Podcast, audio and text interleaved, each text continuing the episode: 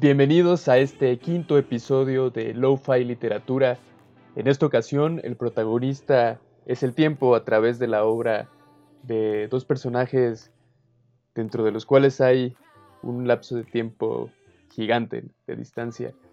Uno de ellos es Tim Ferris con su libro La Semana Laboral de Cuatro Horas y el otro Netzahualcoyotl, un poeta fundador de la poesía mexicana y que no solamente nos ofrece un goce estético muy importante, sino que también una filosofía dentro de toda esa obra que, desarrolló en, ese pensamiento íntegro que, por ahí tenía, eh, tenían estos personajes de, de la época prehispánica, en donde tanto el pensamiento político, económico, y artístico estaban de la mano. Sean bienvenidos a este quinto episodio de Love Fi Literatura.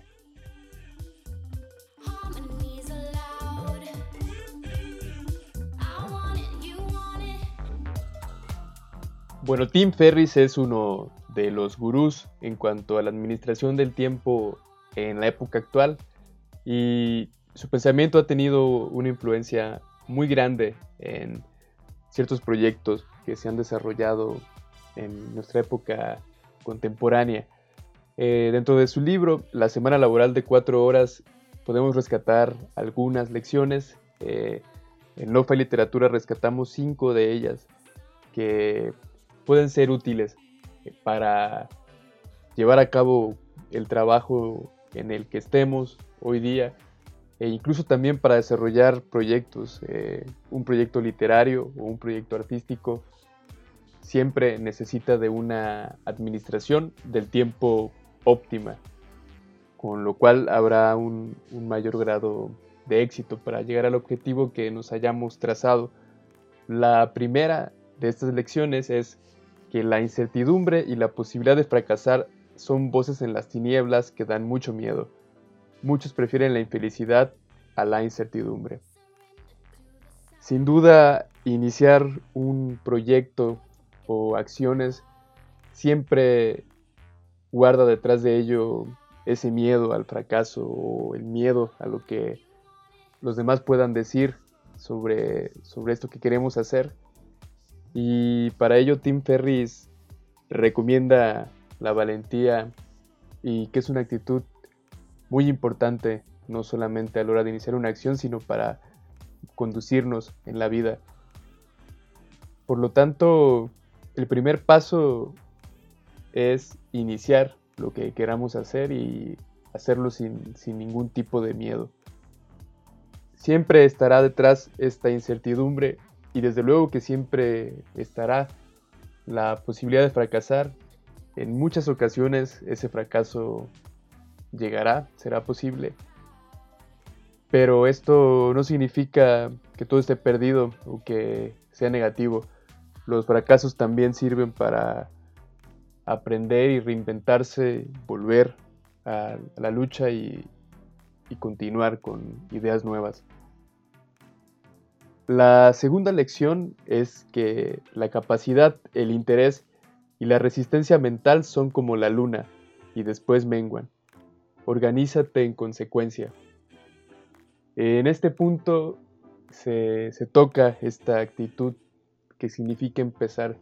Si en algún momento hemos logrado este miedo de iniciar un proyecto o una serie de acciones, en esa fase inicial siempre habrá un, ánimo y una motivación muy fuerte que, nos lleve pues, a desvelarnos, a invertir mucho tiempo en estas tareas, pero posteriormente existe este lapso de tiempo en el que hay que mantenerse realizando esta serie de acciones y ahí es donde podemos encontrarnos con problemas, ya que la constancia es una también una actitud o un hábito que se construye con el tiempo y que es muy importante para lograr el objetivo que nos hayamos trazado por lo cual hay que aprender a regular esa motivación inicial y poder ser capaces de mantenerla en el tiempo.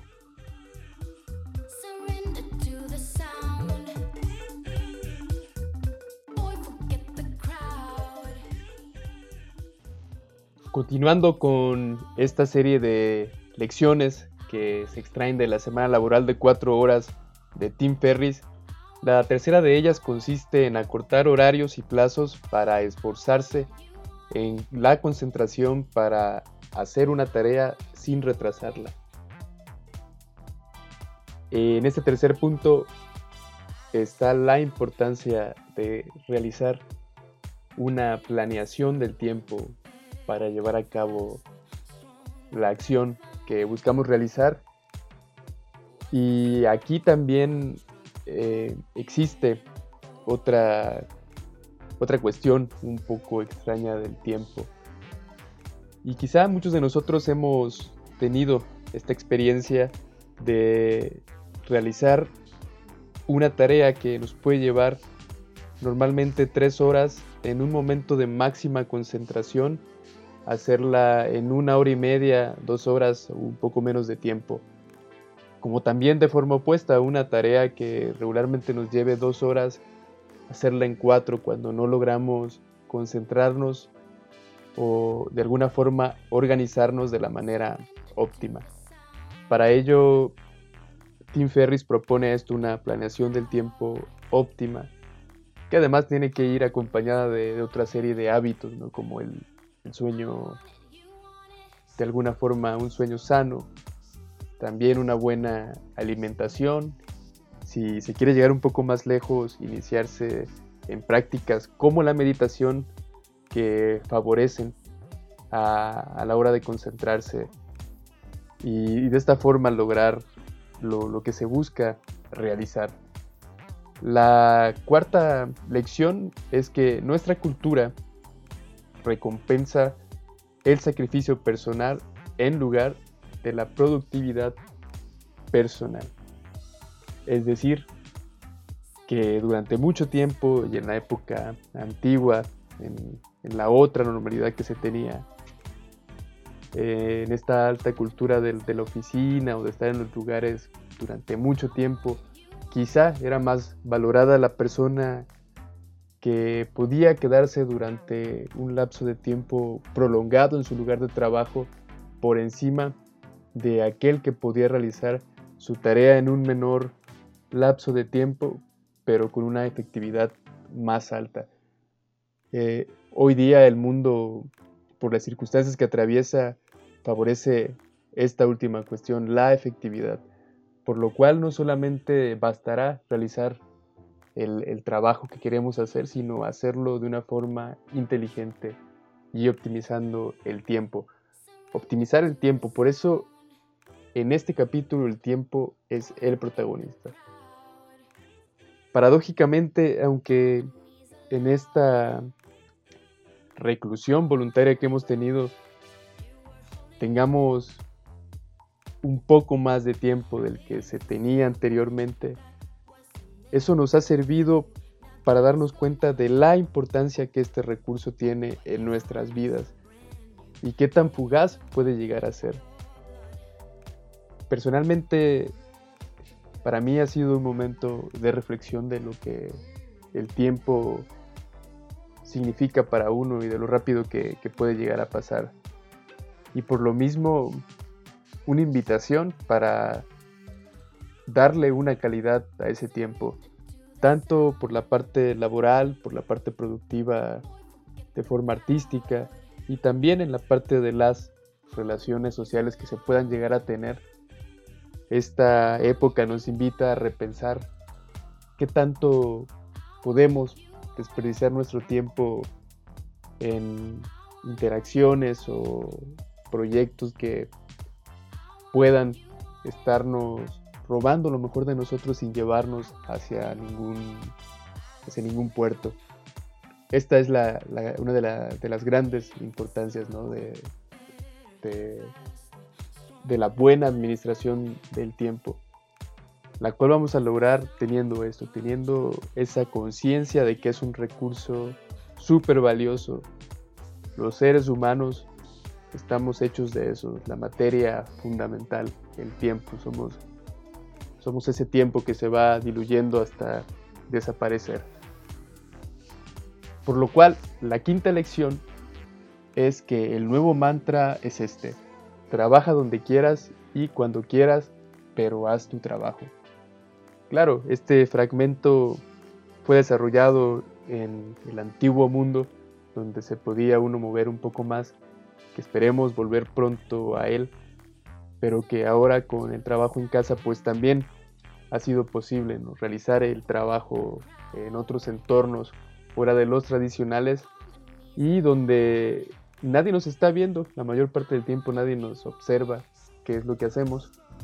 Se puede tener esta tentación de procrastinar, pero ante ello siempre estará la disciplina de hacer el trabajo que tenemos que hacer, desarrollar el proyecto que tenemos que desarrollar y hacerlo en el compromiso que tenemos con nosotros mismos, porque nadie estará viendo lo que hacemos. Pero paradójicamente, esta es la época sin duda de las paradojas, nuestros resultados pueden llegar a tener un mayor eco con estas grandes oportunidades que hay en Internet hoy día, en redes sociales, en donde un, buen trabajo puede tener un mayor alcance. Estos son cinco de las muchas lecciones que eh, aparecen en el libro La Semana Laboral de Cuatro Horas. Y bueno, Tim Ferris, un personaje que no solamente se dedica a la administración del tiempo, sino también a otro tipo de cuestiones como el, el cultivo de diferentes tipos de ideologías dentro de la educación del ser humano, tanto de forma intelectual como en, el cuidado del cuerpo humano. Eh, ojalá que haya sido de provecho estas cinco lecciones y volvemos después de este pequeño corte musical para hablar sobre la trascendencia del tiempo desde un punto de vista más filosófico, como lo es el, pensamiento y la poesía de Netzahualcoyotl.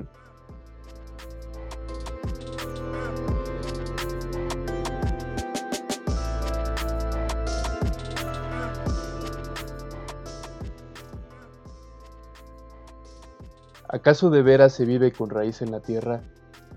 Nada es para siempre en la tierra, solo un poco aquí. Aunque sea de jade se quiebra, aunque sea de oro se rompe, aunque sea plumaje de quetzal se desgarra. No para siempre en la tierra, solo un poco aquí.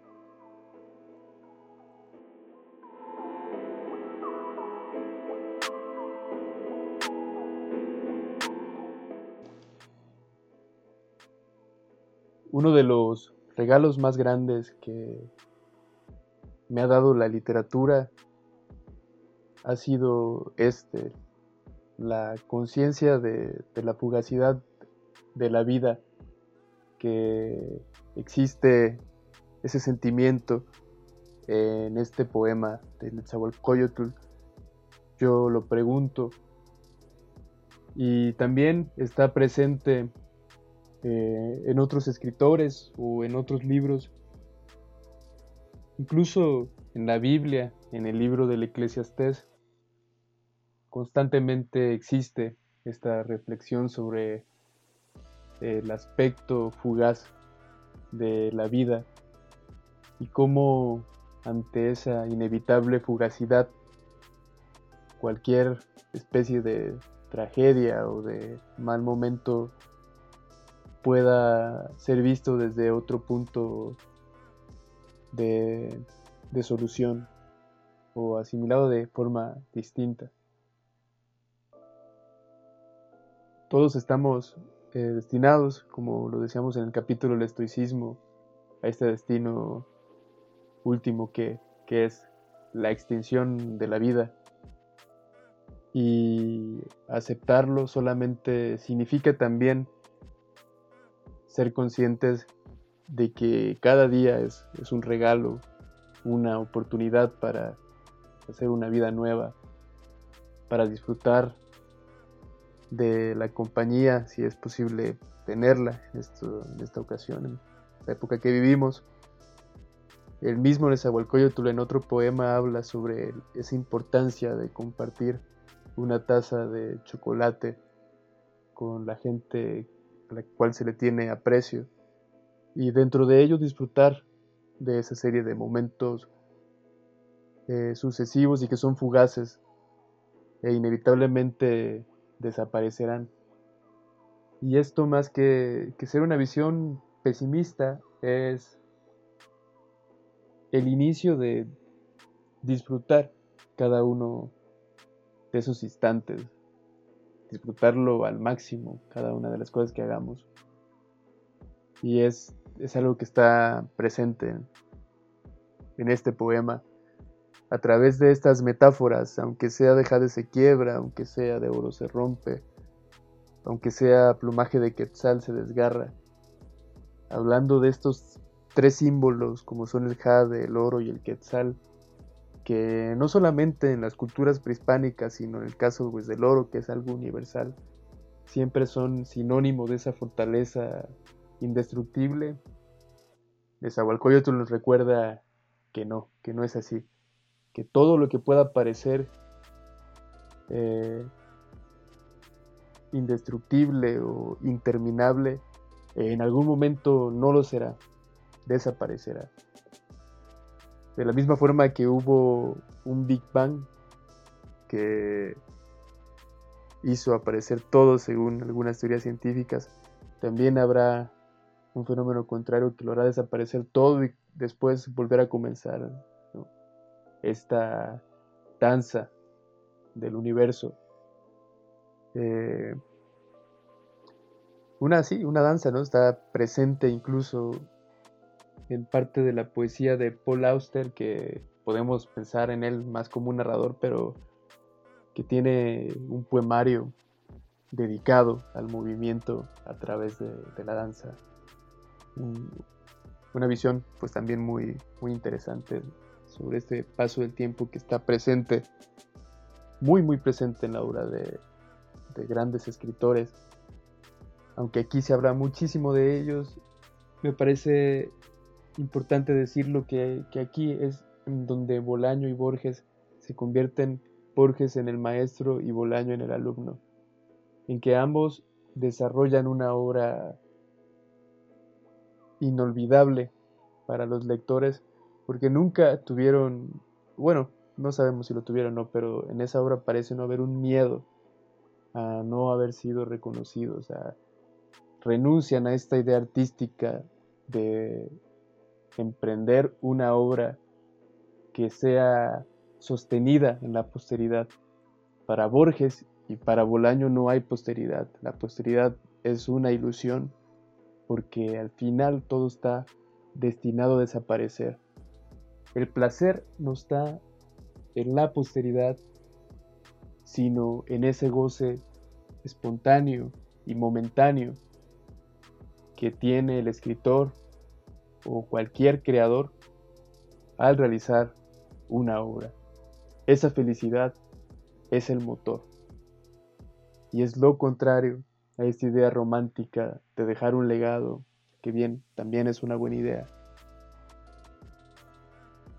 Pero de fondo está este goce. Ese momento que podemos disfrutar al hacer cualquier cosa que querramos hacer. Esa es la conquista de toda rutina y de toda vida humana. Llevar a cabo acciones y formas de vida a través de una pasión, a través de trabajos en los cuales no, no se tenga que vivir siempre esperando por vacaciones, sino donde el trabajo representa también un medio de felicidad y de autorrealización. Es así como a través del pensamiento de pensadores actuales como Tim Ferriss y de un poeta y un filósofo tan trascendental como lo fue Nezahualcóyotl, llegamos al final de este episodio de Lo-Fi Literatura que ya comienza a prolongarse un poco en el tiempo y que realmente agradecemos su compañía. Estos minutos son un regalo invaluable para quien lo haya escuchado. Y pues nada, es un agradecimiento realmente sincero. Esperamos que tengan un buen día, una buena semana y nos vemos en otro episodio más de Lo-Fi Literatura.